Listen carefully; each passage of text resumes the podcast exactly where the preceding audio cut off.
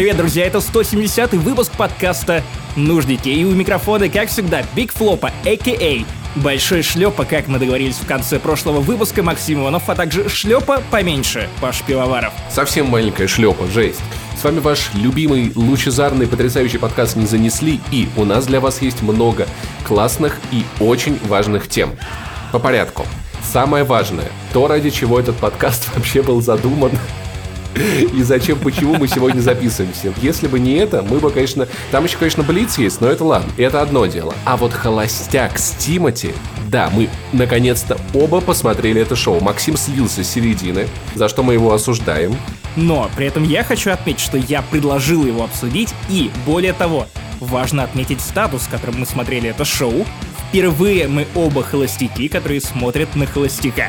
Да. Это странная сосисочная вечеринка, но что поделать? А в каком состоянии еще это смотреть? Фильм «День курка». Это что, Максим?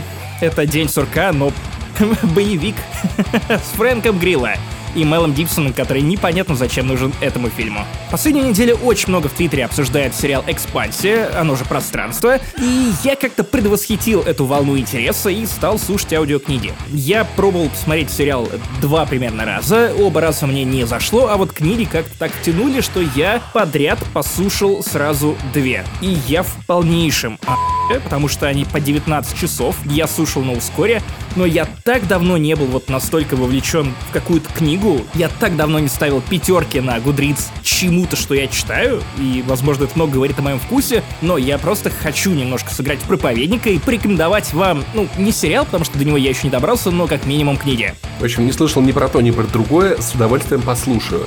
А в конце для самых любознательных и для тех, кому не хватает подкаста «Не занесли», будет тизер. У нас в каждом выпуске уже по тизеру. Тизер подкаста «Вспоминашки» 22 по номеру, второй половины нашего цикла про книги нашего детства, на которых мы росли, и в том числе, которые мы писали. Максим прям аж даже зачитывает выдержки из того, что он делал, я только умозрительно вспоминаю. Да, вышло удивительно, интересно, так что прицените в конце, не расходитесь раньше времени. И вообще, у нас на Патреоне так-то дохуя всякого классного. Короче, если хотите покринжевать, то вам точно в новые вспоминашки, потому что я зачитываю там свой сиквел Терминатора 4 под названием Терминатор 4 The Liquidators, потому что я писал это, когда мне было 13 лет. Есть там еще книга, которую я тоже зачитываю, писал я ее уже в 9 лет, по-моему. Или наоборот, Терминатор был в 9 лет, а то фэнтези после Ника Перумова в 13 лет. Или в 14 лет. И оно было нормально, а вот Терминатор Терминатор Терминатора. Все еще лучше пятой и шестых частей, впрочем. Знаешь, какой самый, самый любимый десерт у Арнольда Шварценеггера? Терминатор СУ. Терминатор, да, практически. Как вы уже могли понять, у нас одна опухоль мозга на двоих. Если вам подкасты не занесли вдруг недостаточно, на нашем Патреоне еще есть, помимо вспоминашек, еще есть разогревы к каждому выпуску, где мы последние месяцы в основном по полчаса э, просто обсуждаем, как нам тяжеловато жить в российской провинции. Так уж получилось, да, и как мы пытаемся не сойти тут с ума. Спойлер, э, с трудом получается, но кажется, мы справляемся. И мы начинаем этот великий... Это моя тема. Погоди, Я нет, смотрел, нет, я нет, готовился. Нет, братан. Я бра- смотрел с погоди, Кридом, сначала я смотрел с Бузовой. Нет, Я- нет, я должен. Нет, нет, нет. Ты понимаешь, это мое поле вообще. Скажи, пожалуйста, ты куда кинулся? Почему ты игнорируешь Блиц? А, точно, блин. Чувак, у нас целый блок тем.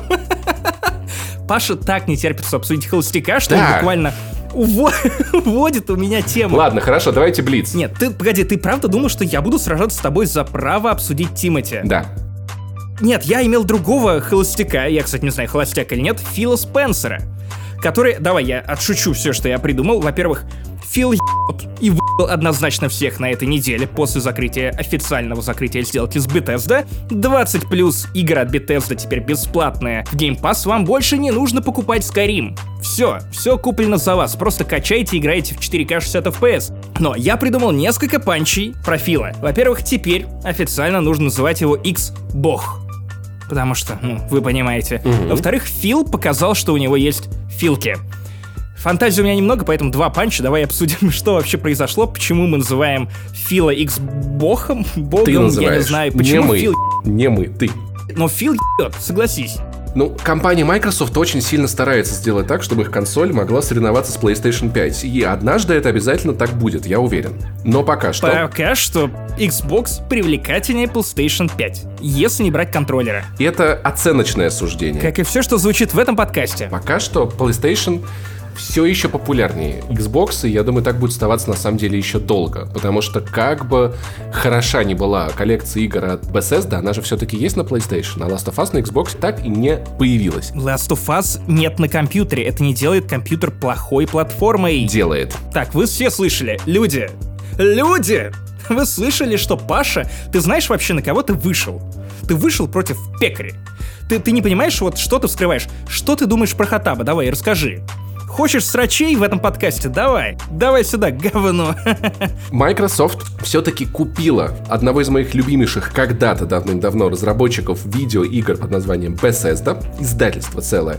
Все еврорегуляторы, США-регуляторы, все одобрили сделку, все сказали, все в порядке, все хорошо, давайте действуйте. И игры Bethesda появились в Game Pass, и это хорошая новость.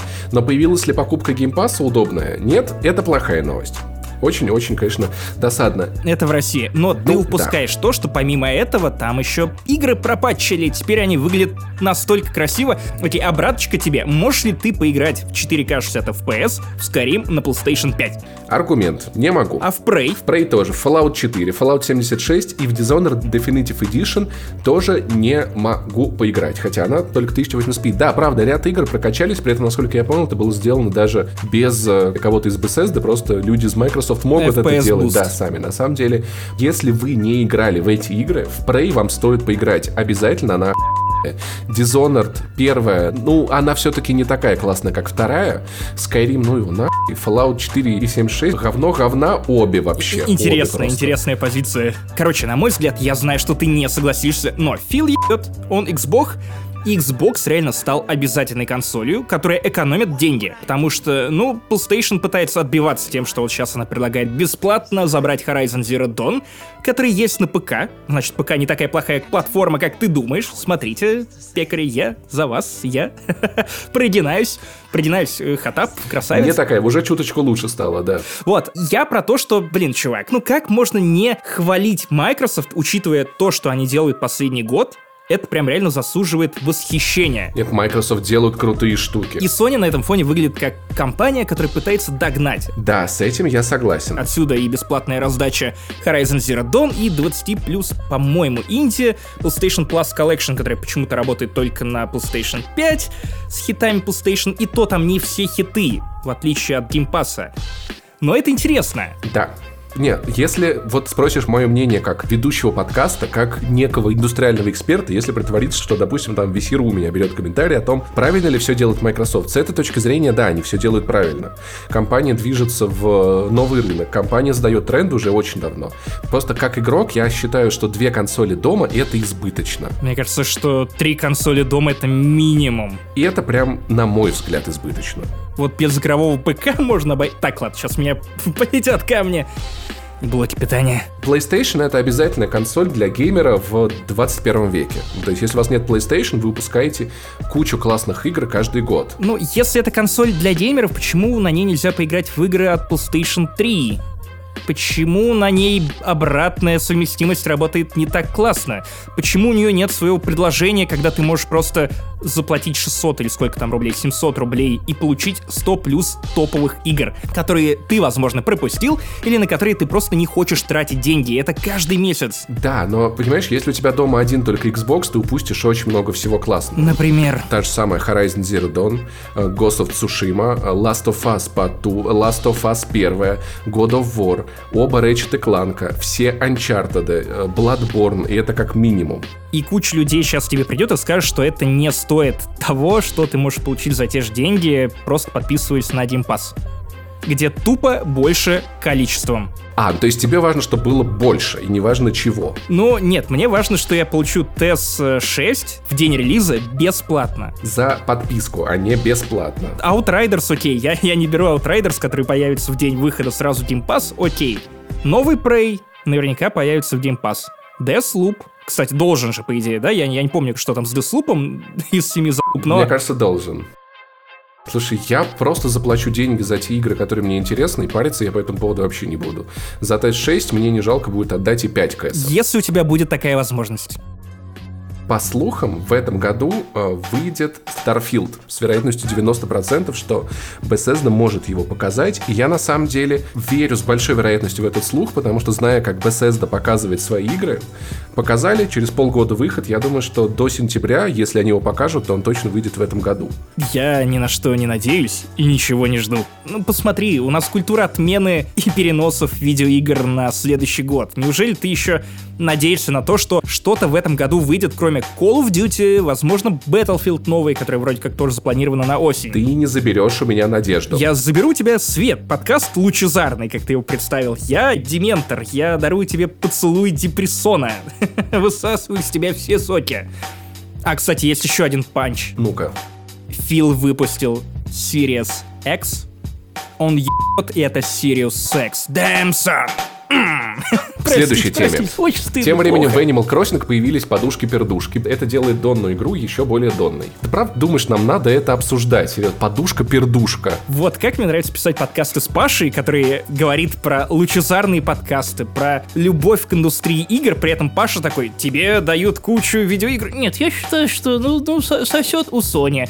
Э, вот, пожалуйста, новая консоль с классной игрой, которая одна из самых продаваемых в прошлом году, которая помогла людям выползти из ямы с депрессоном в том году. Ну, это донная игра, подушка-пердушка. ты как Луи Сике передергиваешь, когда тебя об этом не просят. Я не считаю Xbox дниной, просто считаю его не обязательно консолью. Animal Crossing я считаю дниной и фермой. Многим людям это помогло вылезти из эмоциональной ямы в прошлом году, и это очень хорошо для них. Это не делает эту игру хоть сколько-нибудь игрой. Для тебя. Для меня. Для тебя. Но на самом деле речь не об этом, потому что я тоже поставил эту новость в наш шоу-ноуты только для того, чтобы показать уровень анонсов у Microsoft, у Sony, которые отдают что-то своим. Представьте, издатели могут не забирать у тебя что-то и кидать твои видео на YouTube, отдавать тебе что-то, ну, окей, не совсем бесплатно, или совсем бесплатно, как в случае с э, PlayStation и Horizon Zero Dawn. Тем временем новости стана Nintendo.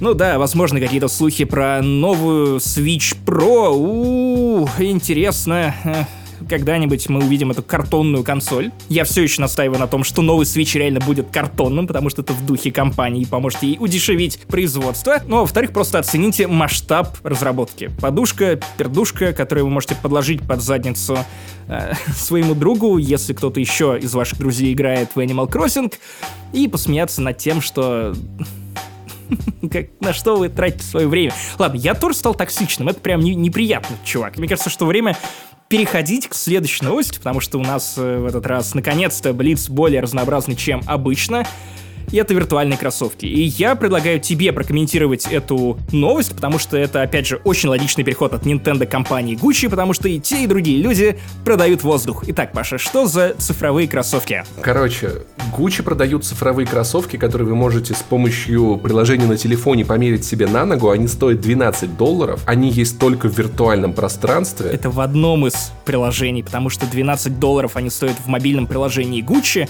и 9 баксов они Уже стоят в приложении дешевле. белорусской компании Вонна. И это какая-то дичь просто пи***.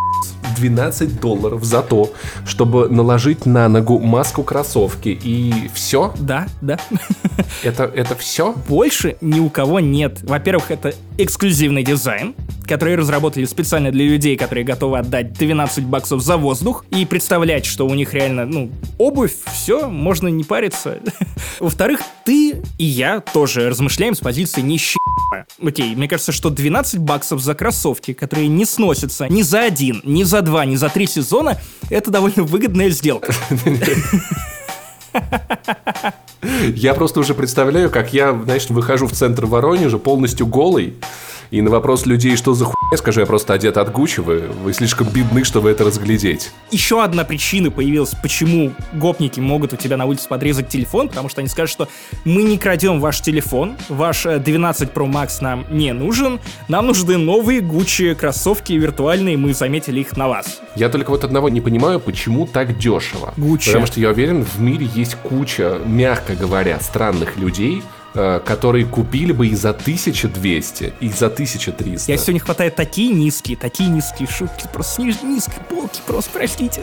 За 12 баксов в магазине Гуччи. Да, кстати, на самом деле мы купили хороших шуток в цифровом магазине Луиси Кей, просто вы не можете их увидеть, пока не наведете камеру на подкаст. Хорошо, хорошо. Короче, я не понимаю, почему еще не снята новая серия Черного зеркала. Да, любые цифровые анонсы мы теперь будем сравнивать с сериями Черного зеркала, потому что такая низкая полка, вот прям нижняя, нижайшая полка, прям так легко и удобно схватывать оттуда сравнение, прям ах, и не буду себе в этом отказывать. А во-вторых, есть новости гораздо более смешные, но тоже связанные с цифровой разработкой, но в более позитивном ключе. Паша, расскажи, что случилось у Rockstar? Я бы сказал, скорее не смешные, а все-таки меня эта история воодушевила. Почему я решил добавить ее в Блиц? Потому что это выглядит круто. Я натыкался на статью еще 1 марта про то, как энтузиасту удалось на 70% сократить время загрузки в ПК-версии GTA Online. Чувак подумал, что то, как игра загружается у него по 6 минут, и это очень-очень-очень много. Онлайновая, если что. Да, он провел опрос на Reddit, у некоторых игроков подключение доходит до 10-15, иногда даже более чем 15 минут.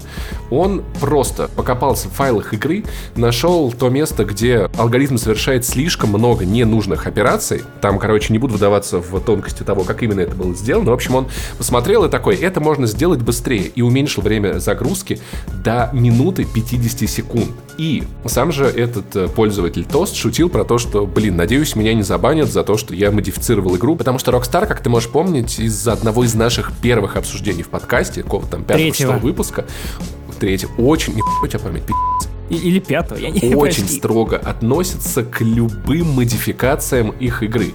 И внезапно Rockstar выпускает патч для ПК-версии с учетом наработок программиста, сумевшего сократить загрузки до 70%. Это на самом деле выглядит классно, что компания обращает внимание на такие пользовательские посты, видит, что человек указывает им на некий проект, исправляют его и делают игру для всех лучше. По-моему, это просто классный пример для всех компаний. Как вообще надо себя вести? На самом деле там еще больше хэппи потому что по итогу компания Rockstar дала этому чуваку 10 тысяч баксов, хотя обычно она так не делает и выдает деньги только за баги, связанные с э, какой-то безопасностью данных. Тут, очевидно, нет ничего даже близко рядом стоящего, но тем не менее, это штука, которая улучшит в ближайшее время жизнь кучи и кучи людей. Учитывая, как популярна GTA Online. Во-вторых, я просто охерел от того, что там реально были загрузки по 6 минут. Да. Мне кажется, если бы загрузка длилась больше двух-трех, я бы просто дропнул. Я уже не настолько молод, чтобы тратить время на экраны загрузок. Ну и тем более мы уже пересели на Next Gen, и теперь, когда игра грузится секунд 10, ты такой, э, что это происходит, почему оно так? Итак, теперь главная тема подкаста. То, ради чего я это ждал. Все, теперь это официально. Погоди, да куда ты опять, чувак? Это второй раз за подкаст. Еще одна тема. А, Твиттер.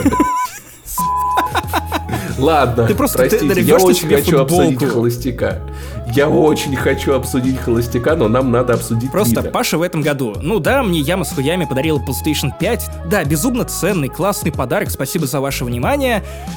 И Паша, когда нужно обсуждать э, холостяка с Тимати, это просто буквально рвет на себе одежду, э, пытается, пытается на самом деле обмануть меня тем, что так, э, тема у нас нет, давай сразу к делу. Нет, чувак, есть важная тема, не такая важная, как холостяк с Тимати, но Роскомнадзор и Твиттер. Замедленный твиттер, который замедленный как мое развитие, возможно, пойдет под нож уже через 30 дней. И Роскомнадзор тут выглядит как... Э, Ладно, сравнение с террористами это как-то слишком пошло, но они буквально заявляют, что у вас осталось 30 дней, а потом мы начнем убивать заложников. И в этом смысле заложники это все тысячники Твиттера, которые собрали себе социальный капитал, и я, и ты, кстати, в их числе, потому что у нас да. больше 4000 подписчиков, кстати. Если еще не подписаны I Love Saint Jimmy, я Паш Пони. Паша, читайте, пока не запретили. Да чего ж тут подписываться? Поздно уже. Короче, Роскомнадзор начал действительно неделю назад замедлять работу Твиттера. Это выразилось в том, что картиночки загружаются долго, видео загружается долго, все работает очень плохо. Изначально вы, наверное, все знаете, на всякий случай, мало ли кто-то сидел в бункере или не в теме. Мало ли кто-то сидел в бункере. Интересная шутка, Паша. Да. Мало ли... Мало ли кто же? Роскомнадзор уронил половину интернета вместе с Твиттером, потому что изначально они э, банили сайты, точнее замедляли работу сайтов по маске. Но вот если в конце адреса, например, как у Microsoft, есть буква Т, то получается, что этот сайт тоже забанен. Или как у Russia Today, у которых сайт rt.com. Да. Потому что t.com, то есть изначально Роскомнадзор выстрелили все-таки немножечко себе в колено, но эту штуку они пофиксили, и в итоге другие сайты теперь работают нормально, Твиттер работает медленно, и это на самом деле печально. И знаешь, ты в Твиттере шутил про то, что ой, мы знаем, как работает Роскомнадзор они не заблокируют, сами себя заблокируют. Но, знаешь, мне кажется, ты немного все-таки недооцениваешь Роскомнадзор, потому что это не та же самая ситуация, которая была с Телеграмом. Потому что Телеграм встроил в работу приложение, инструменты, позволяющие ему работать в России. Ты думаешь, что все пойдет по пути LinkedIn? Да, потому что Telegram встраивал себе в приложение инструменты для того, чтобы работать в России. Twitter, я не думаю, что станет сопротивляться. Я не думаю, что Twitter как-то исправит свое приложение, что-то добавит и будет бодаться Роскомнадзором. Тем более сегодня, э, как выяснилось, по слухам, главные претензии к Твиттеру, они на самом деле не из-за там суицидального контента, сексуального, который и там детской порнографии, порнографии, который Твиттер и сам как площадка готов удалять и хочет. А претензии к аккаунту, по-моему, открытой России, поправь меня, если я ошибаюсь. МБХ Медиа. МБХ Медиа, да-да-да. Россия хочет, чтобы Твиттер целиком удалил их аккаунт, Стоит понимать, что это не рядовая история. На самом деле Роскомнадзору насрать на то, какую там грязь постят в Твиттере, на то, какие там происходят непотребства. Им важно прикрывать политические источники информации. Источники, где люди свободно делятся мыслями, источники, где люди могут распространять оппозиционную информацию. И Твиттер тут, мне кажется, знаешь, это просто ну, вопрос попробовать, потому что Твиттер это не такая социально значимая соцсеть для большого количества россиян. Блокировка Ютуба, мне кажется, правда может вывести людей на улицу, потому что если не Ютуб, это вот последняя надежда русского народа на самом деле. На Твиттер всем по большому счету насрать. А как же Рутюб? Видео в ВКонтакте, в Одноклассниках. Да, да, да, да, да. Нет, серьезно, так много людей занимаются кучей вещей на YouTube, что это невозможно будет не заметить. На Twitter всем по большому счету насрать, прикроют как LinkedIn, так он и будет работать. Я поставил себе э, VPN от 1.1.1.1, прям как у Сталкера название. Э, прикольная система, кто-то в Твиттере писал про нее. Поставил себе на телефон, поставил себе на комп, на телефоне. Он хочет 129 рублей в месяц, что мне кажется на самом деле небольшая сумма. Теперь у меня открывается куча всяких сайтов, Например, ты знал, что сайт э, Pioneer, через который мы выводим деньги, тоже заблокирован на территории России? Это какая-то запрещенная организация или это иноагент? Понимаешь, они могли выпускать карты Pioneer. С этих карт можно было расплачиваться пионерскими деньгами в России в обход любых банков. То есть это был таким почему-то, по-моему, генпрокуратура этим заинтересовалась, поэтому теперь, чтобы вывести бабки с Патреона, я использую VPN. Твиттер я теперь запускаю через VPN, и работает он, надо сказать, отлично, быстро, классно. Мне очень понравилось, что меня не порезалась скорость, то есть все мои 500 мегабит на месте, только по спидтесту увеличилась э, задержка с 2 миллисекунд до 15, но это как бы не сказывается на работе интернета вообще никак, потому что, видимо, спидтест меряет теперь расстояние до сервера 1.1.1.1. Поэтому нам стоит готовиться к большому закрытию. В Твиттере останутся только люди, люди не из России и те, кто использует VPN, то есть соцсеть станет немножечко элитарнее. Мне нравится, что ты уже исключил вариант, что они договорятся. При том, что вроде как Твиттер шел на контакт, в отличие от Гугла. То есть думаешь, Твиттер может взять и забанить э, аккаунт НБХ и в целом банить все политические вещи, о которых их попросит Роскомнадзор в будущем? Я не думаю, что дело прям в аккаунте МБХ. Я думаю, что там все немного сложнее, и, вероятно, может быть, кто-то пытается набрать очков из нового руководства в Роскомнадзоре.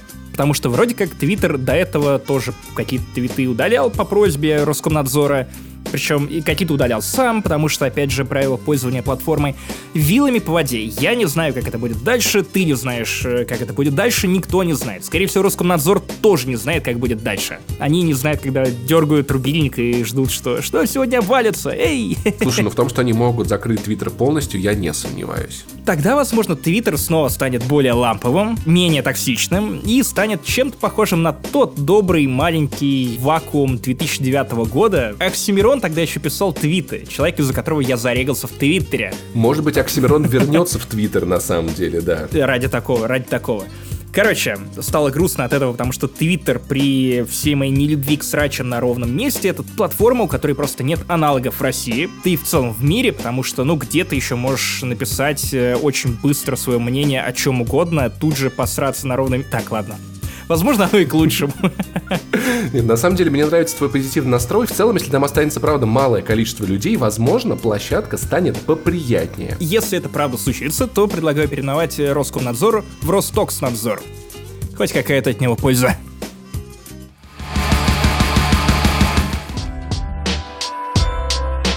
Так, давай переходим к следующей теме. Так, у нас эм, в обсуждении, у нас обсуждение следующее. Это День курка. А, ну, оно и хорошо. Знаешь, тоже, кстати, хорошая тема. Что, что-то упустили, кажется. А мне уж как не очень хочется Тимати обсуждать, знаешь, я уж как-то понахайпался, два раза обломался, как-то мне уже не так уж сильно хочется, если честно. А, ну ладно, ладно. Тогда про День курка. ладно, братан, я знаю, что...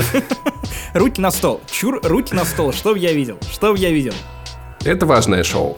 Это важное шоу для меня последние несколько лет. Давайте немного предыстории. Мы это обычно обсуждали в э, разогревах. Это не выливалось, по-моему, в обсуждение в номерных подкастах, поэтому надо немножечко... Это было в номерных подкастах, точно. И был даже раз, когда эта картонная бузовая с чипсами Лейс, которая стояла у тебя сзади, сзади, вот прям как, как ангел смерти, и смотрел в камеру, она то ли упала, то ли что-то. Короче, она меня прям испугала. Ты на нее потом еще навесил бантану, кепку повесил. Было страшно. Ну да, было дело. Так вот, я уже несколько лет слежу за российской версией шоу «Холостяк».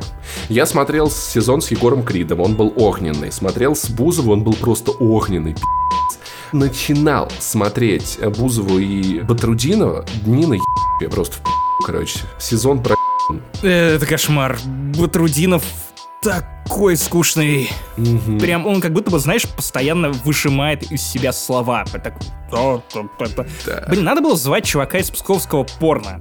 Так и музыка была бы классная, и я уверен, что он прям сжигал бы. И Батрудинов как будто и шоу всю радость вытянул, поэтому, ну, в короче, идет сезон с Батрудиновым, но тут новый сезон шоу «Холостяк», и главный герой — это Тимати. Тимати. Black Star. Вот этот вот сам... Ну, на самом деле, вот правда, как ты относишься к Тимати? Коротко. Ну, он плохой рэпер. Я думаю, это очевидно. При этом очевидно, что у него отличная коммерческая жилка. Мне не нравится, как он персонаж, хотя я не отрицаю то, что он и харизматичный, и при этом умеет создавать шумиху вокруг себя, но...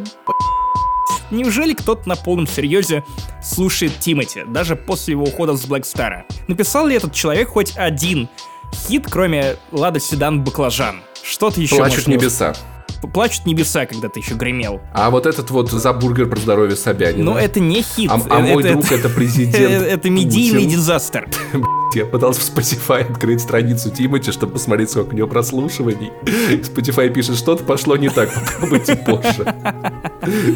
Это серьезно. Его страницы в Spotify нет. А может быть, потому что он так популярен? Давай сперва обсудим то, что такое шоу «Холостяк». Подожди секундочку. Я же еще не сказал, что я думаю про Тимати. Я думаю про Тимати в целом все то же самое. Он классный бизнесмен. Реально, очень классный бизнесмен. Опять же с оговорками. Кажется, бизнес у него идет не очень хорошо, но он умеет ввязываться во всякие истории, которые, кажется, приносят ему бабло, но не факт, что они приносят бабло другим людям, которые связаны с этим бизнесом. И вроде как даже наоборот. Но бабла у него до прям. Давай сперва расскажем нашим слушателям, юным и не очень юным, которые, возможно, обладают более изощренным вкусом, чем мы, и жалеют свое время и нервы, или не настолько любят кринж, потому что все эти шоу из разряда кринж я, например, обожаю, и, блин, ну вот эти отрывки из э, сезона с Бузовой, где она сидит, листает, читает письмо от своего возлюбленного и роняет на него капли горючих слез, это великолепно. Но а, я придумал, кажется, идеальное сравнение того, что такое шоу «Холостяк», для тех, кто не знает. Я приведу в пример еще более фриковатого блогера, я не знаю, ты знаешь, кто такой Руслан Гительман? Король балдежа из республики Хокасия. Я видел его в каких-то старых видосах Юлика и Кузьмы. Ну, короче, это Русик, Мрусик из республики Хокасия, славящий э, великий Чулым с батей, балдежным батей, реально король балдежа.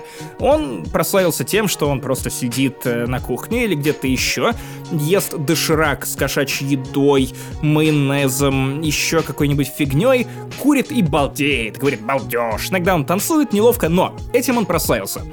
В какой-то момент Русик реально стал прям очень большой звездой Хакаси, то есть он собрал э, банду других людей, которые тоже так же популярны, как он. К нему прилипли Безумный Паша, Олег Монгол, Иришка, э, я не помню, какой у нее там псевдоним, э, они там стали устраивать какие-то сражения. Но суть в том, что в какой-то момент Русик задался целью найти себе невесту. Он реально публиковал видосы, такие анонсы, что «Я Руслан Гительман, я ищу э, невесту». Вот так вот. Там была великолепная фраза, что Ты думаешь, что это не будешь ты, но это будешь ты. То есть он обращался к своим зрительницам, и невеста была не одна, их было много. Я вот когда смотрел этот сезон с Тимати, я задумался о том, что это же реально шоу «Холостяк», только без бюджета и с кошачьим кормом, который жрет Гительман. И вот этот слоган великий.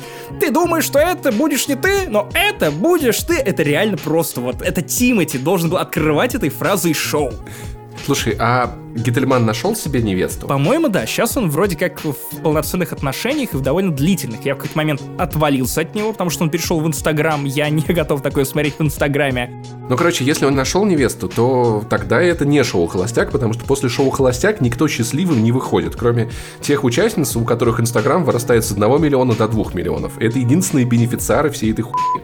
Ну и э, главный герой, который, наверное, получает много денег. Любви там, романтики не строится, но мне нравится, как каждый участник каждый раз пытается сделать вид, что в этот раз что-то, возможно, получится. При этом Тимати достаточно трезво рассуждает о своих способностях. Он, он говорит, что любовь Как может коллектор. найти меня где угодно.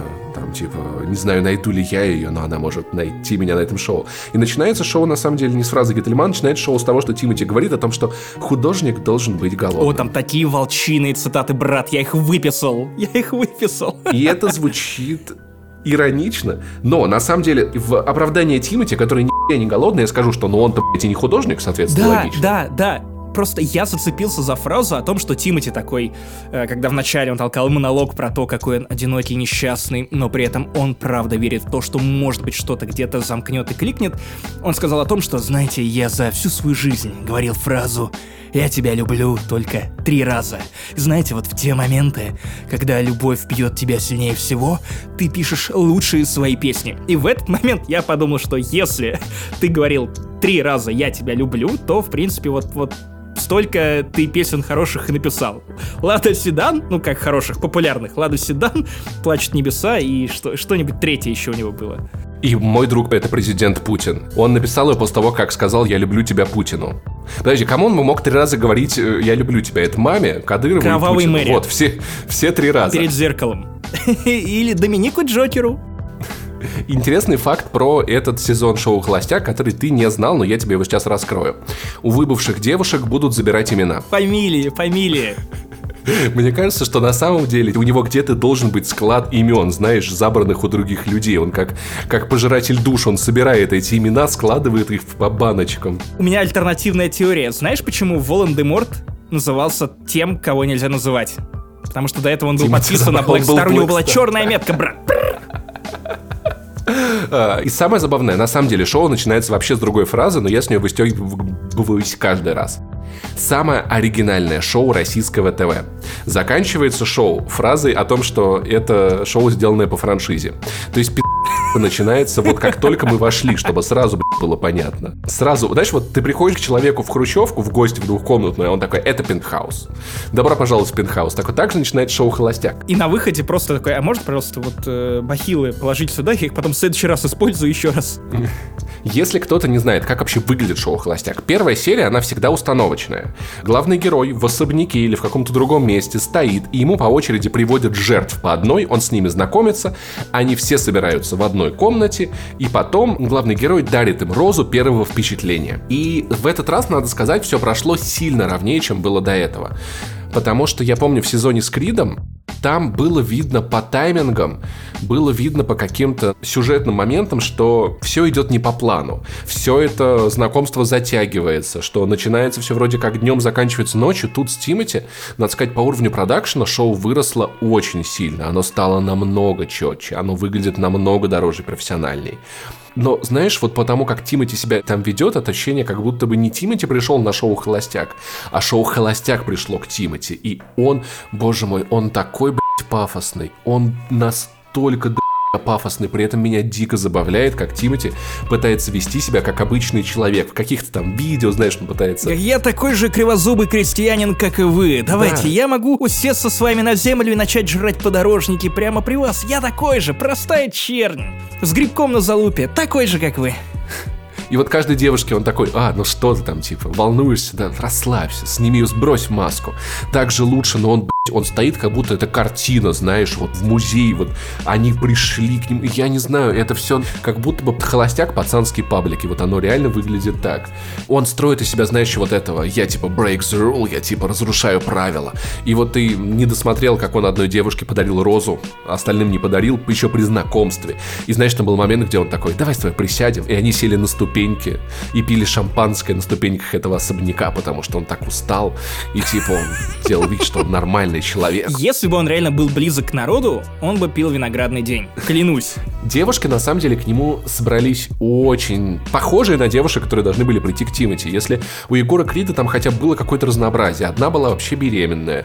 Была ну, девушка-феминистка, которая там вела культ просвет. Когда-то она работала, э, по-моему, евангелистом Пьюр в России. Ну, то есть там были какие-то странные, необычные, разнообразные люди. К Тимати все вот как будто вот через трафарет проходили.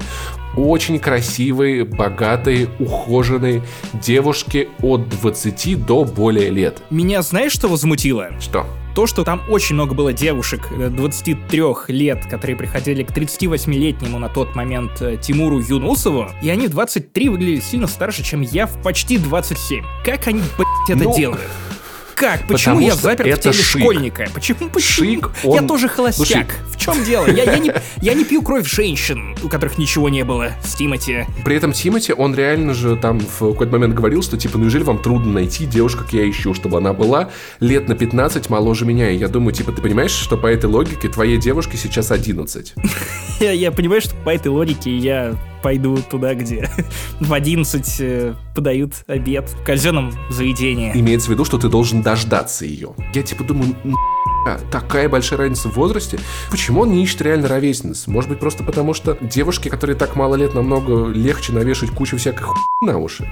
Одна девушка мне там понравилась. Из всех, кого я наблюдал, понравилась одна ты этот момент тоже не досмотрел. Там постоянно подходила визажистка его подкрашивать.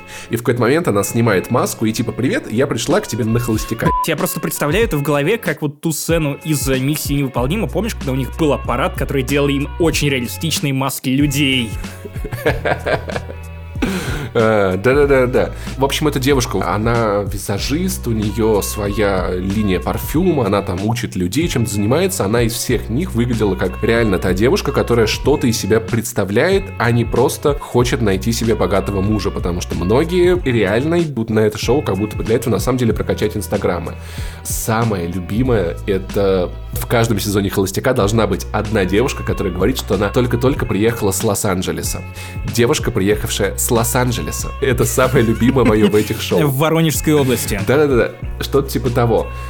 Я расскажу тебе, что происходило в той половине шоу «Холостяк», которую ты не видел. Хорошо, давай. Ты не можешь без спойлеров. Давай, жди. Были два совершенно потрясающих перла. Во-первых, когда Тимати собрал всех всех девушек в этой комнате уже, все, все приехали, все к нему, значит, приехали. Он сел такой на кресло перед ними и такой, э, значит так, дыня или арбуз? Блять, слава богу, что не яблоко или слива. Пожалуйста, не гуглите этот прикол, в картинках Яндекса. Я знаю, что вы, скорее всего, уже полезете это делать. Но... А, ты когда ты да, тоже приколол в подкасте. Да, да, да, да, яблоко или слива. Вот это было бы немного кудос в отношении Тимати. Я на самом деле только хотел у тебя спросить, что бы ты спросил на месте Тимати у девушек. Но да, ты сам ответил на этот вопрос. А что бы ты ответил, дыня или арбуз? Вот реально, по факту. я, я не знаю контекста. Это, это какие-то шизоидные вопросы. Да просто дыня или арбуз. Вот что ты любишь больше, Максим, дыню или арбуз? Арбуз, конечно, арбуз. Да, я люблю арбузы. Я тоже арбуз люблю намного больше. Пи***ца, не Мы с тобой в арбузивных отношениях. Простите, так, так плохо сегодня шучу, просто жесть. Это, Максим, твой день, все в порядке. Большой шлепа в здании. Так вот, самое классное в этом сезоне ты это видел в первые три минуты, где все тезарилось, что это двойной холостяк. Крит, ты выкупил да, я видел это. Я так охуел, чел, я так охуел. Я много кого готов был там увидеть, но, блядь, не Егора Крида. Это одновременно так круто так всрато. Почему нет? Честно говоря, это первая мысль, которая у меня мелькнула, когда я увидел анонс, что следующий холостяк будет э, с Тимати, и у них потом уже вышел клип, я подумал, что по-любому будет кроссовер с э, Егором Криджем. Я, честно говоря, думал, что они расстались в плохих отношениях. Они потом опять помирились, и более Это того, фитану. Почему? Я это знаю, неважно, забей. Нормально все у них. Не, ну просто если бы кто-то пытался оставить у меня свое имя, и Ротенбергу пришлось бы его выкупать, я бы с этим человеком вряд ли стал бы дружить. Но это забавно, знаешь, мне кажется, для Егора Крида это большой шаг, потому что, ну, как бы, раньше он был, типа, в лейбле Black Star, где есть Биг Папа Тимати, где есть Егор Крид, а тут Егор Крид как бы наравне с ним. И судя по их общению, в целом это выглядит как то, что они как бы реально в этом шоу на равных, это прикольно. И тут у меня родилась потрясающая теория, что если всего этого на самом деле не существует, Было бы великолепно, но у меня родилась еще более херовая теория, которая, скорее всего, окажется правдой. Третьим холостяком окажется Джиган. Блять, это был бы сезон, там уж Джиган классный, но послушай мой разгон. Возможно, всего этого на самом деле не существует, и это все просто потому, что Тимати в какой-то момент осознал, что он одинок, он не может ни с кем познакомиться, он не может разговаривать без пабликов ВКонтакте. Он просто пришел в загородный особняк и так сильно ебался, что вокруг него появилось шоу. Огромный шар черной энергии WandaVision. да, окружил просто особняк. Он придумал девушки, которые там тупо тусовались, они тут же подчинились воле главного героя и Егора Крида таким же образом вот эта безумная черная тоска Тимати засосала в это происходящее, а мы видим это потому, что это все транслируется по ТВ. И всего этого на самом деле нет. Великолепная теория. Я думаю, что это не теория, я думаю, что это чистая правда. Не- не Вывели создатели на чистую воду. Я предлагаю всем смотреть э, «Холостяка с Тимати» именно под этим углом, что в конце появятся агенты меча, которые попытаются вытащить людей, спасти их с этого тонущего корабля, из этого безумия. Егор Крид в какой-то момент будет подходить к участницам, водить руками, они такие, боже мой, спаси нас, он заставляет меня все это носить, он заставляет меня так думать, пожалуйста, я так давно не видела родных. И все это время ими руководил Джиган. Джиган Если бы всем руководил Джиган, это было бы слишком круто. Великолепно, чудесно, братан. 10 из 10. Ты понимаешь, что только что ты вот прям как я рассказывал в спойлерном обсуждении Ванды Вижена, уже доступно на нашем Патреоне, ты построил себе фанатские ожидания, которые, конечно же, не станут реальностью, и ты расстроишься. Да, да, да. Но знаешь, мне кажется, это может сделать шоу немножечко интереснее. И в целом, мне хочется на это смотреть. Это как ужас, от которого ты не можешь оторвать глаз. Потому что если ты их закроешь, он не исчезнет. Какие у тебя вообще впечатления о тех получасов? Почему ты вообще выключил? Надо было писать этот подкаст, Паш. Ох. Ты в чёрт. каком-то смысле украл у меня эти полчаса с Тимати. Как тебе вообще впечатление от всего, что там происходит? Ну, это кринж, это прям топовый кринж с топовым продакшеном. Я даже в какой-то момент пожалел, что я не был соучастником этого, свидетелем кринжа, как э, в случае с Бузовой, когда я узнавал об этом через тебя и Ваню Толачева. Но теперь я планирую и дальше вот выливаться в эту кринж-струю. Как, как, как звучит-то, да? Короче, мы еще раз это обсудим, когда это закончится, потому Со что финальный спойлерами, выбор... со спойлерами обсуждения уверен, на да, Патреоне они- ждите, как с Вандой Вишен.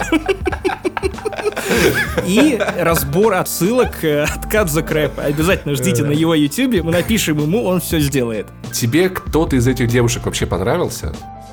А, Я, ты знаешь, вот ровно по той причине, что они все абсолютно одинаковые, я не запомнил ни одного имени, ни одной внешности, потому что они, ну вот, супермодели из Инстаграма. Они наверняка яркие индивидуальные личности, но я не запомнил ни одну. Короче, а, мне понравилось, вот как я уже говорил, Лиза, которая э, визажистка, потому что она была в джинсах, и она кажется кем-то, кто не пытается произвести впечатление, а правда его производит, даже особо ничего не делая.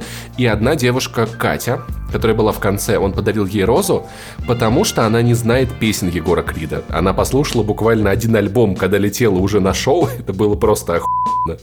Это было очень круто. Я думаю, если бы он отбирал участниц по принципу «дарю тебе розу, если ты не знаешь песен Тимати, то с розами ушли бы все». Хотя ладно, я тоже лукавлю, тоже лукавлю, потому что есть, ну есть у Тимати хиты. Когда-то давно были. Он такой, типа, так, ну, давай, какие тебе понравились? Давай, назови три. Такой, правильно, это правильно. Я вот думаю, слушай, а если бы вот я или ты были на холостяке, это выглядело бы как? Это выглядело бы, типа, ну давай, а какие шутки из последнего подкаста тебе больше всего понравились? Что ты думаешь про спинку и попку? А свич тебе нравится? Фил это было бы отвратительно, ты Да. понимаешь? На самом деле мы бы собрали в одной комнате кучу красивых женщин, и в итоге бы все равно не обращали на них внимания, потому что срались бы по поводу ебет ли Фил или не. Ну, ты знаешь, по-моему, вот э, Sony все равно в этом поколении уделывает геймпад, вот это все. Ну да, Microsoft молодцы, что-то Пытаются, да-да-да. Чуваки, кому уходит Роза? Роза? Какая Роза? У нас на самом деле с Захаром когда-то давным-давно была идея выбить у кого-нибудь рекламных бабок и сделать холостяка с Денисом We Love Games для стримеров. Это было бы очень-очень-очень круто, но до этого руки, к сожалению, не дошли. Хотя, может быть, когда-нибудь, когда-нибудь. Я в целом уже, если что, шоу «Холостяк», обратите внимание, я в целом готов. Я могу быть холостяком, это будет странный сезон, но очень забавный. Ну, вряд ли он будет таким же рейтинговым. Так что, короче, отборная кринжатина, э, пацанские паблики. Ауф. И это правда безумно похоже на WandaVision, потому что Тимати пытается вести себя не как робот, у него не получается. Это очень странно. А в конце, в конце появится второй Тимати. Только белый такой весь. White Не, наоборот, наоборот, чер, черный Тимати, как всегда мечтал сам Тимати. И они пососутся. Вот это будет идеальный финал. Но сперва обсудит корабль Тесея. Сперва. Немного философии из Они пабликов. Нет, будет забавно такой. Ты знаешь, что такое корабль Тесея? Нет, брат, не знаю, я тоже не знаю. Типа, и пососут сразу. А какие песни Егора Крида ты знаешь? Ни одной. И я, и э, с языком. А, Короче, в общем, вместо WandaVision теперь смотрим Тимати Крид. Потрясающее шоу. Я думаю, это часть большой мультивселенной. Концовка разорвет всем пердак. Я думаю, что в конце после титров должны показать. Бузову. Э, Нет, вот Бузова как раз-таки была бы идеальной а, Агатой All Along. А Она бы еще вот так вот подмигивала Да, бы да, так. да, а в финале должен появиться Батрудинов, старый, который просто передаст розу такой вместо щита. Розу, Саби- Розу Сабитову передаст им, знаешь, типа, чтобы полный был пи***ц. Короче, в общем, смотрим, наблюдаем, ждите в подкасте обсуждения, я думаю. Наблюдаем и наблюдаемся у психиатра, потому что с нормальной психикой после такого не уйти. Итак, в этом выпуске мы не обсуждаем видеоигры, но я могу предложить вам, ну, хотя бы не обсуждение Тимати и Холостяка, а именно фильм под названием «День курка». Если вы думаете, что название довольно мудовое, во-первых, так и есть, потому что опять э, российские прокатчики взяли концепт Дня сурка, который, очевидно, заложен вне курка, хотя в оригинале он называется Level, потому что это картина про видеоигру. Она структурирована как видеоигра, она подает себе визуально как видеоигра, и единственное, чего ей по факту не хватает, это геймпада в ваших руках. И какой-то консоли, которая могла бы потянуть Фрэнка Грилла вот настолько харизматичного и прорисованного, как в Дне Курка. День Курка, да, как отвратительно это звучит. Давай называть его босс-левелом. А в чем отвратительность названия? А, ну да, автор спинки и попки. Хотя нет, я не могу в этом выпуске на тебя гнать. В прошлом выпуске я хватал с нижней полки шутку про громкоокеанский рубеж. В этом выпуске мне даже свои грехи стыдно перечислять. Короче, хочешь узнать, про что этот фильм? А это важно, о чем фильм? Здесь, ну, люди стреляют, и мне кажется, это вот та категория фильмов, где не очень важно, почему. на самом деле довольно важно, потому что День Курка выделяется из ряда вот подобных фильмов про петлю во времени. И опять же, если хотите, чтобы я вкинул еще какое-нибудь сравнение, то, наверное, День Курка, окей, Boss Level, это идеальная экранизация Deathloop, которая выйдет, э, сколько там, через два месяца. Тут ровно про то же самое. Смотри, в начале фильма главный герой в исполнении Фрэнка Грилла, вы наверняка знаете его по роли того плохого чувака, который пи***ся в лифте с Капитаном Америка, а также если смотрели «Судную ночь», то вы точно знаете Фрэнка Грилла в лицо. Это такой угрожающий чувак. Короче, его персонаж — это бывший военный, который, разумеется, идеальный убийца, просыпается каждый день в постели с незнакомкой, как э, в «Зависнуть в Палм Спрингс». На самом деле, между ними довольно много общего, только тут ставка на экшен. Каждый день происходит одно и то же. Он просыпается от того, что его пытается убить мужик, по-моему, с мачете или топором. Потом главный герой Рой расправляется с этим мудаком. Потом выясняется, что к зданию прилетает вертолет, который из пулеметов начинает его обстреливать.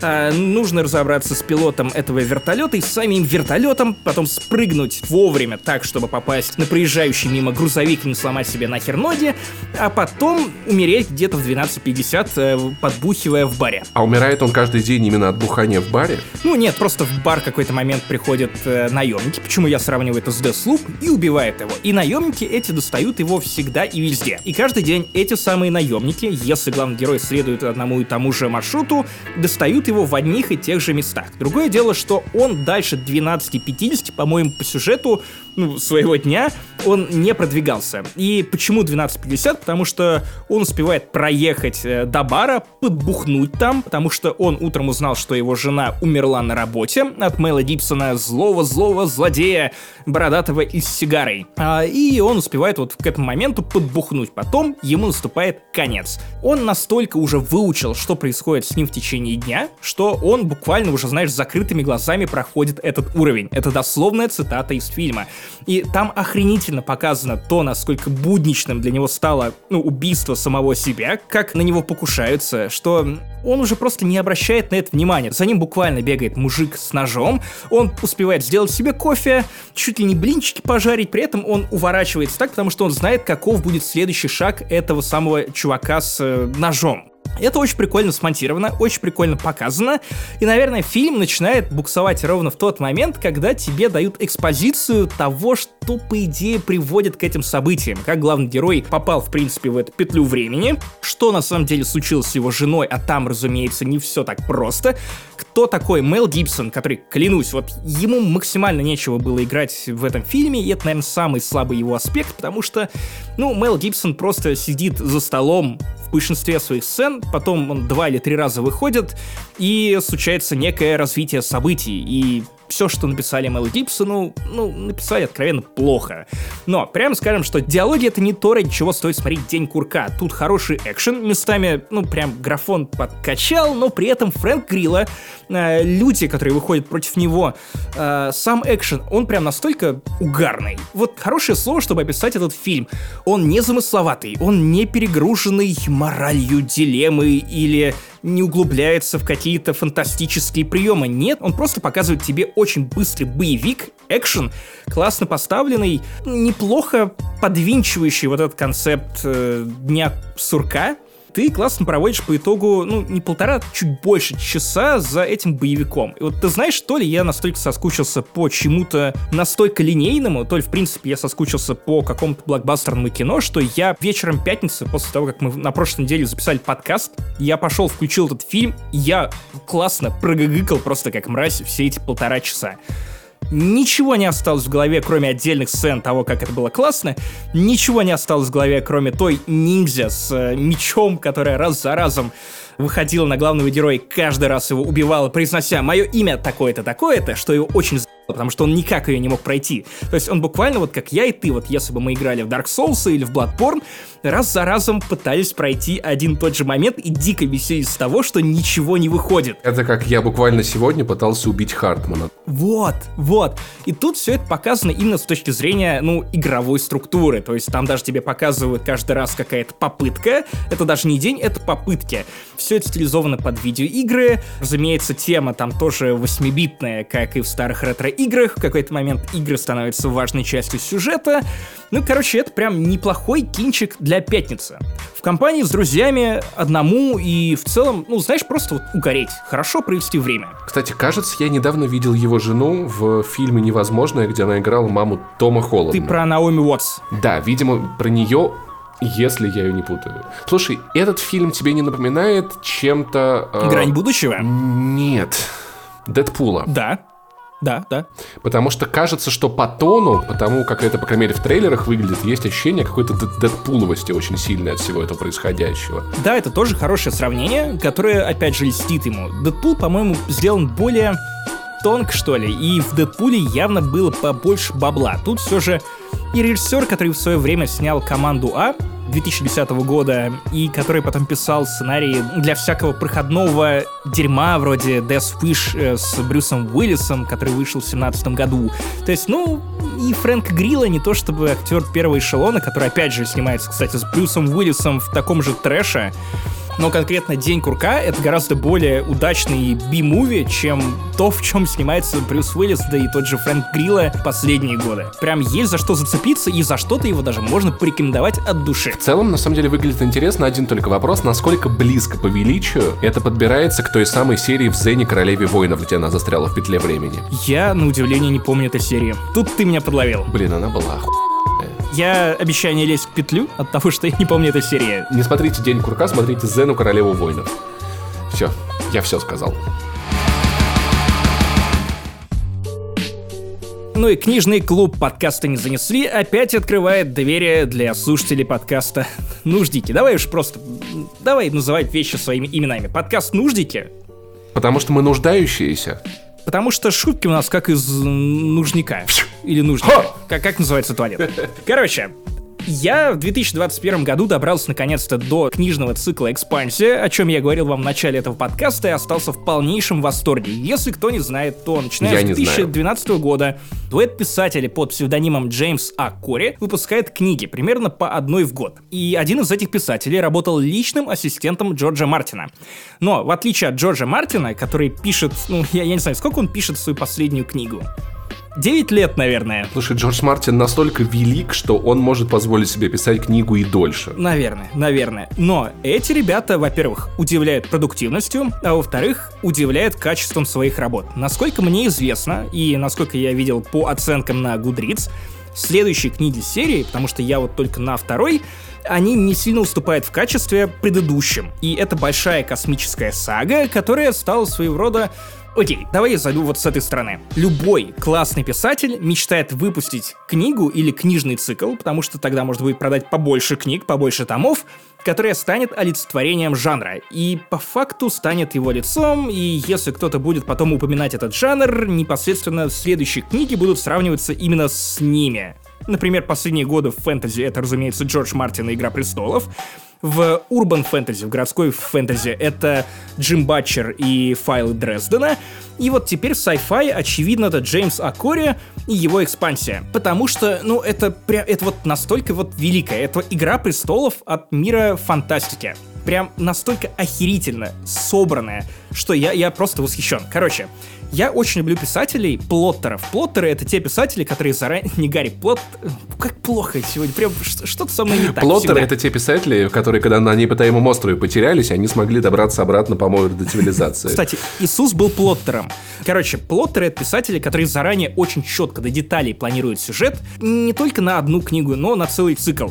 То, чего не хватило Звездным войнам трилогии сиквелов. Эти ребята, очевидно, что-то продумали заранее. Потому что первая книга цикла, она сама сконструирована, иначе даже и не скажешь, настолько четко, настолько плотно друг другу там сюжетные твисты, которые происходят примерно каждые 30-40 страниц, от которых просто хватаешься за голову, такой типа «Ого!»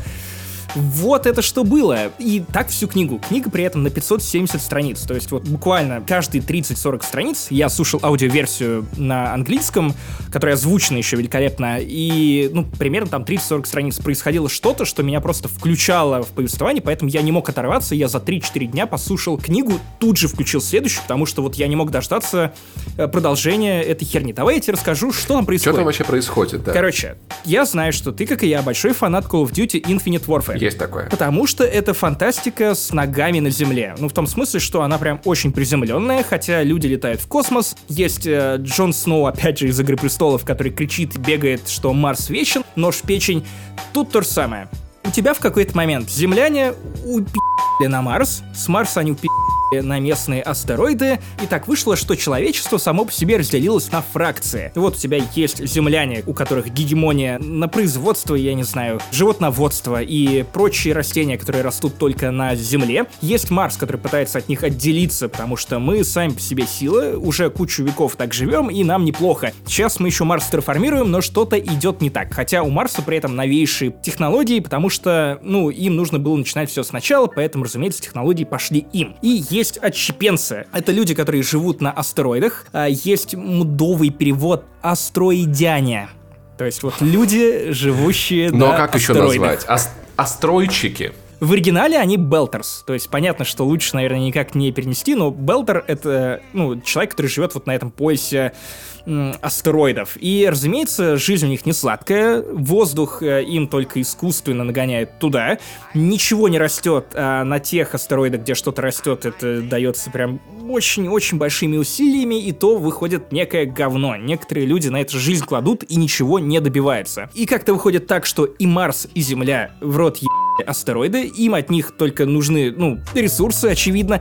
И это очень злит людей, которые живут на этих самых астероидах. Разумеется, там поднимается вот то самое восстание, как, опять же, в Call of Duty Infinite Warfare, только там они топили за Марс, а тут Марс самодостаточная планета, поэтому тут они топят за независимость астероидов, что хватит выжимать из нас соки, мы тоже люди. Знаешь, почему у жителей астероидов может получиться? Я боюсь продолжения. Потому что они все сильные, так как сидят на астероидах. Смотрю, ты тоже сегодня на чем-то сидишь, как и я, на, на спинке и попке. Ну, это хорошее объяснение. И тут поднимается сопротивление, которое тоже топит за независимость. И я вам сейчас долго рассказываю этот положняк, который на самом деле очень классно внедряется в книгу. То есть вот за что я не очень люблю современный sci-fi или фэнтези, или тур самый «Игру престолов», хотя с ней это как раз все попроще, когда на тебя автор вываливает миллион деталей, миллион имен, миллион понятий, миллион всего, миллион информации, которую тебе нужно проанализировать, запомнить. И, разумеется, у тебя это не выходит, ты путаешься уже на какой-то странице, но в экспансии каждая деталь мира раскрывается через основной сюжет. То есть у тебя есть какое-то вразумительное количество главных героев. Э, конкретно, например, в первой книге их всего два, и у одного из них есть еще компания второстепенных героев, потому что он капитан корабля и ведет этих людей за собой. И ты не путаешься в мире, потому что тебе очень понятно разжевывают, что происходит. У тебя есть личная история у каждого из главных героев, потому что тут идет поочередное повествование. Одна глава за одного, другая за другого. И ты не вязнешь вот в этой инфе. И на мой взгляд, это большое искусство. Создать убедительный мир, который при этом отличался бы от другого sci-fi, того же Mass Effect, некоторой приземленности. То есть у тебя в первой книге участвуют только люди. Потом, я не знаю, даже не буду вам намекать. Вы можете захотеть посмотреть и сериал, или почитать книги, как я. На русском они тоже изданы. Не очень понравился русский перевод, поэтому я стал слушать на английском. Возможно, вы английский тоже потянете. А, Все доступно в Audible. Личная история звучит так. У тебя есть старый коп, которому поручают расследовать исчезновение одной девушки. И он начинает распутывать эти ниточки, и выясняется, что не все так просто. И при этом происходит что-то, что он не в силах осознать. Вот на том астероиде, на котором он живет, при этом, кстати, важный момент, что тут еще показан расизм, потому что жители астероидов, они из-за э, гравитации и условия существования, они сами стали длиннющими, как лопаты. Ну, у них просто вот, ну, они огромные. Они как слендермены выглядят, потому что вот так у них теперь устроено тело. Этот самый детектив, расследуя пропажу девушки, выясняет, что в какой-то момент на том астероиде, на той станции, которую он патрулирует, стали по какой-то причине исчезать местные преступники. Причем их вроде как не убивают, они просто пропадают. Что-то происходит. Потом выясняется, что их защитные костюмы для других полицейских, для подавления всяких э, бунтов, они тоже куда-то пропали. В этот же момент, вот, в параллельной линии, другой герой, э, который работает на местном корабле, он улетает на челноке с небольшой командой приближенных людей для того, чтобы исследовать загадочный сигнал на каком-то корабле, который подал СОС. И в этот момент, когда он достигает этого сигнала, уничтожают тот большой корабль, на котором он работал. И дальше потом эти две, казалось бы, параллельные истории начинают сходиться в одну. Выясняется, что, скорее всего, в уничтожении этого корабля замешан Марс. Один из главных героев э, записывает обращение по поводу того, что вот, э, вероятно, это был Марс. Не обвиняя Марс, но начинается крупная война. И почему я так долго рассказываю вам это все? Вам, наверное, может показаться, что я слил вам большую часть сюжета. Нет, это примерно первые страниц, ну, 50, 60, 70. То есть не очень много. Там дохера событий, но то, как они выстраивают мир, то, как его показывают, главные герои тоже невероятно обаятельные, и то, что у тебя постоянно есть какой-то движ, и что в целом экспансия, она настолько умнее местами, чем другой sci-fi, и как-то, я не знаю, точнее бьет в цель хотя пользуется гораздо меньшим количеством инструментов, чем другие sci-fi авторы, которых я читал за последние годы. Вот точно, ну вот Звездные войны, вот, например, последние книги, и, ну, они в подметке не годятся тому, что описывают в экспансии. Я в диком восторге, я давно не был на таком хайпе от книги, будто бы я, я не знаю, вернулся в мир качественной, классной литературы. Я понимаю, что в этом году выходит девятая финальная книга, которая завершит э, большой сюжет этого цикла. Девятая. Да, да, девятая. И причем они все длинные, но при этом все, ну, насыщенные событиями. Это не высосанная из пальца история, насколько я вот опять же понимаю э, по отзывам, и в том числе отзывам друзей, которые издают в том числе эти книги на русском. Мне издатель предоставил там первые, по-моему, пять томов э, на русском несколько лет назад, но я как-то подзабил. Опять же, из-за перевода я отвалился, не очень понравилось.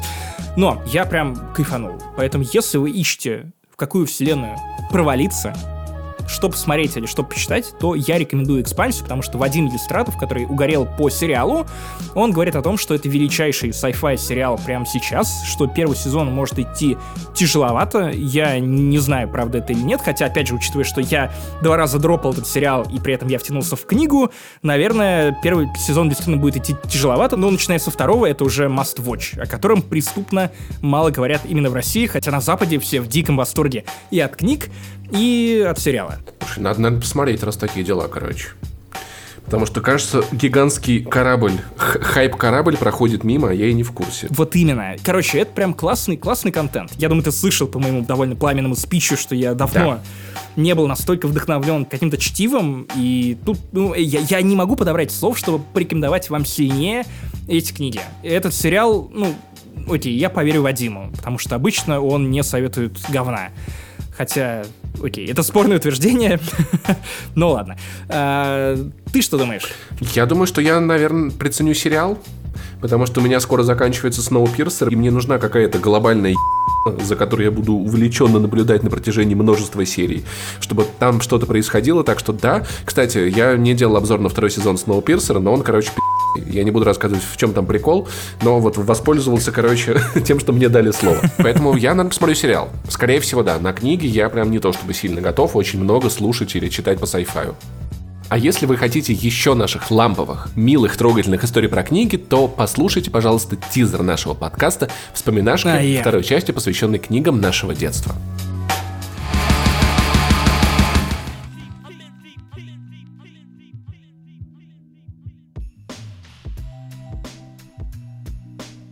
Привет, друзья! Наливайте чаю или пиво, или что сделает вас счастливее. Это 22 выпуск самого ностальгичного подкаста Рунета «Вспоминашки». Самого лампового. Это очень важно. Окей, окей. У микрофона, как всегда, я, Максим Иванов, а также мой бородатый коллега с великолепной памятью Паша Пивоваров. И этот выпуск особенно ламповый, потому что ладно, когда мы обсуждаем старые видеоигры, старое кино, но книги, они же бумажные, у них есть вот этот вот запах книжный, все книгофилы такие, а, книгами пахнет. Потому что мы копаемся в самых потаенных и самых ламповых уголках разума, это книги, то, на чем мы росли, когда мы еще не играли в видеоигры, не слушали современную музыку, и ТикТок с Клабхаусом не было, прикиньте, дети и такие времена бывали. Вот ты сейчас романтизировал, что вот запах книги. Ты знаешь, я очень долго сам был сторонником бумажных книг, но вот сейчас я пытался найти свои собственные книги, которые я писал, будучи пиздом. Да, в этом выпуске будет и такой контент. Мы обгложим мне кости моего таланта, с позволения сказать. Тебе лучше не знать, что я пытался писать, когда я был пиздом. Я могу коротко рассказать. Я, я сначала прогоню свою тему, потому что ты меня сбиваешь в смысле. Я говорил о том, что вот сейчас я искал эти записи своей книжки, открыл шкаф, в котором лежали эти книги моего детства 2003 года покупки, и оттуда таким смрадом просто мертвецким пахнуло. Книги я... пахнут. Причем это не только на одной полке, я зашел в одну, а, в меня влетело облако в виде черепа, а, открыл вторую, случилось то же самое, поэтому Возможно, в моменте вам кажется, что бумажные книги это классно, но вот лет через 15 я на вас посмотрю, или хотя бы когда вам нужно будет переезжать или что-то разбирать, вот, вот тогда и поговорим, Паш. Что ты писал в детстве? Короче, это был мой третий класс. Я вдохновленный историей о том, что сын маминой подруги написал роман, но он был лет на 10 меня старше, надо сказать. А я такой, блин, я же тоже могу написать книгу. Я помню, я написал, ну, главы полторы, наверное, было. Там, короче, танки нападают на город, и типа там война идет. И я помню, я очень детально описывал, как выглядели танки. Они были какие-то супер футуристичные. Там были какие-то и двубашенные танки, и супер огромные. Я, в общем, ну, в основном я написал то, как танки выглядят, и как, как они нападают. И дальше я ничего не придумал и дропнул. Норм... Этого хватило для питча Netflix, э, уже могло бы быть снято аниме. Этого хватило бы, чтобы одна белорусская студия сделала игру, которая прославилась на весь мир. Вот насколько этого мотива Я хватило. написал, наверное, книг 15 в общей сложности. Вот сейчас мы будем обсуждать одну из книг э, далее в подкасте. В ней 143 страницы. Обалдеть. Нет, ты был упорнее Я меня. настолько заморачивался, что я рисовал обложки, писал выходные данные, то есть э, вплоть до перерисовывания штрих-кода а, на форзаце, вот это все, и писал реально большие книги. Большие книги. Блин, обалдеть. Очень упорным был. Я просто очень быстро понял, что я бездарь, и, и дропнул эту идею. Это было достижение. Я уже в 9 лет был сообразительный. Ты знаешь, до меня вот эта мысль доходит вот только сейчас, когда я пытаюсь понять, кто я, достойный ли я спикер, я не знаю, ведущий подкаста не занесли, состоявшийся я журналист, вот только сейчас до меня доходит, что я бездарь, и, возможно, нужно было не печатными буквами заполнять бесконечные тетрадки, которые я складывал в книге, а я не знаю, учиться программированию. Что я, в общем-то, тоже делал, потому что я писал на Java 2 игры Принц Сиклаба. Там у тебя хотя бы была аудитория, там хотя бы был, наверное, какой-то относительно книг успех.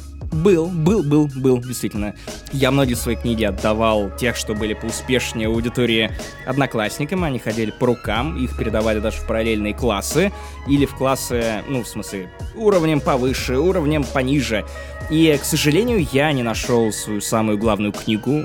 Мой роман, из-за которого я буквально на пару месяцев, на месяц, возможно, стал действительно популярным, это пародия на Гарри Поттера, где были великолепные шутки про то, что волшебники в моей вселенной мешали два разных алкогольных напитка и придумывали ему какое-то смешанное усредненное название. Это был томатный сок и пиво. О, кстати, чувак, ты близок? Я такой, типа, вот, а, они мешали джин и тоник, и получался джоник. А когда они решили смешать виски и пиво, они решили не называть это. Потому что получились бы писки, это была шутка. Я ее даже... Смотри, там был setup и punchline, обман ожиданий. Я не писал, что получились писки. Читатель должен был сам увидеть паттерн в предыдущих названиях и сам у себя в голове дошутить. Я работал на умную аудиторию.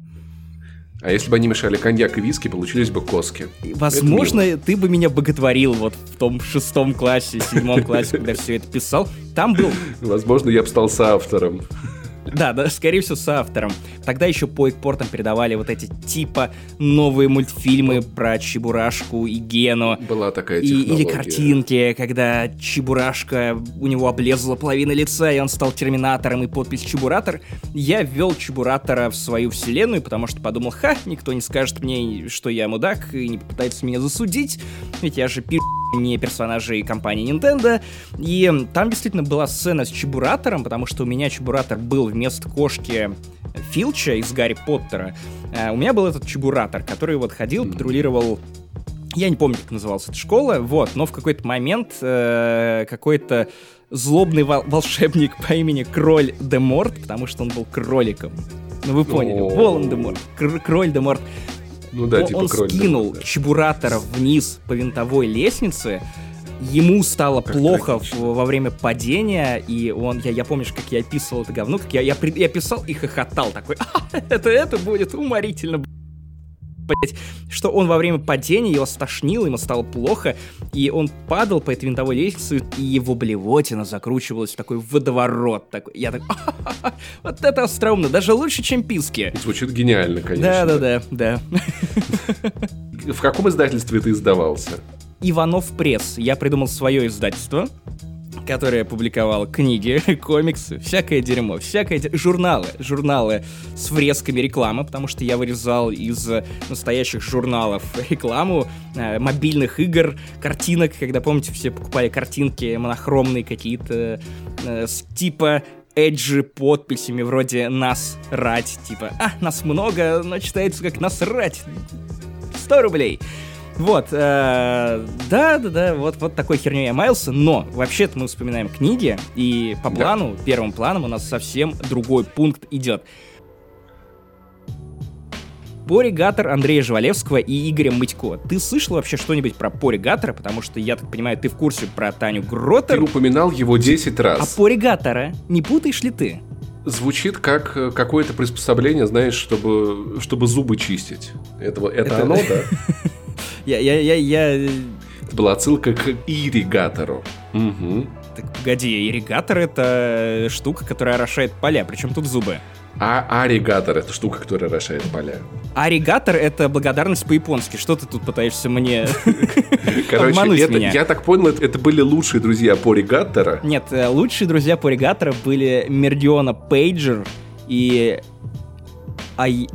Аяс Если. Я, я серьезно, я не подглядываю, я, я, В общем-то, ничего не я напоминает. выужу это из Ничего своей головы. Вот эта совершенно. информация, она до сих пор зарыта у меня в башке, я не знаю зачем.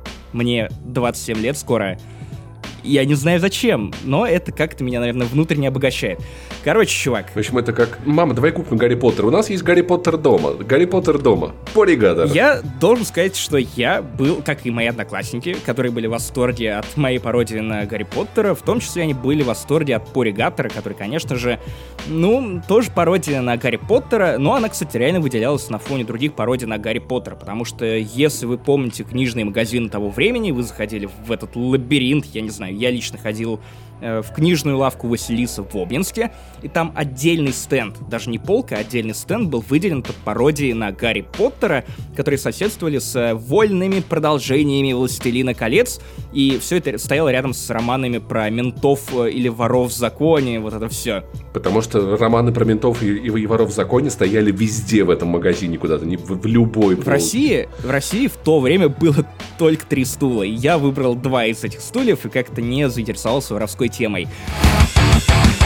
А у микрофона все еще Максим Иванов, а также мой бородатый коллега Паша Пивоваров. В общем, это был 170-й выпуск подкаста «Не занесли». Наконец-то доползли до этой даты, скоро уже 200-й. Чуть-чуть осталось. Ничего не меняется в этом подкасте, и слава богу. Слава богу. Короче, смотрите Гнида, читайте экспансию и берегите себя. Хотя бы на эти коротенькие 7 дней. Пока!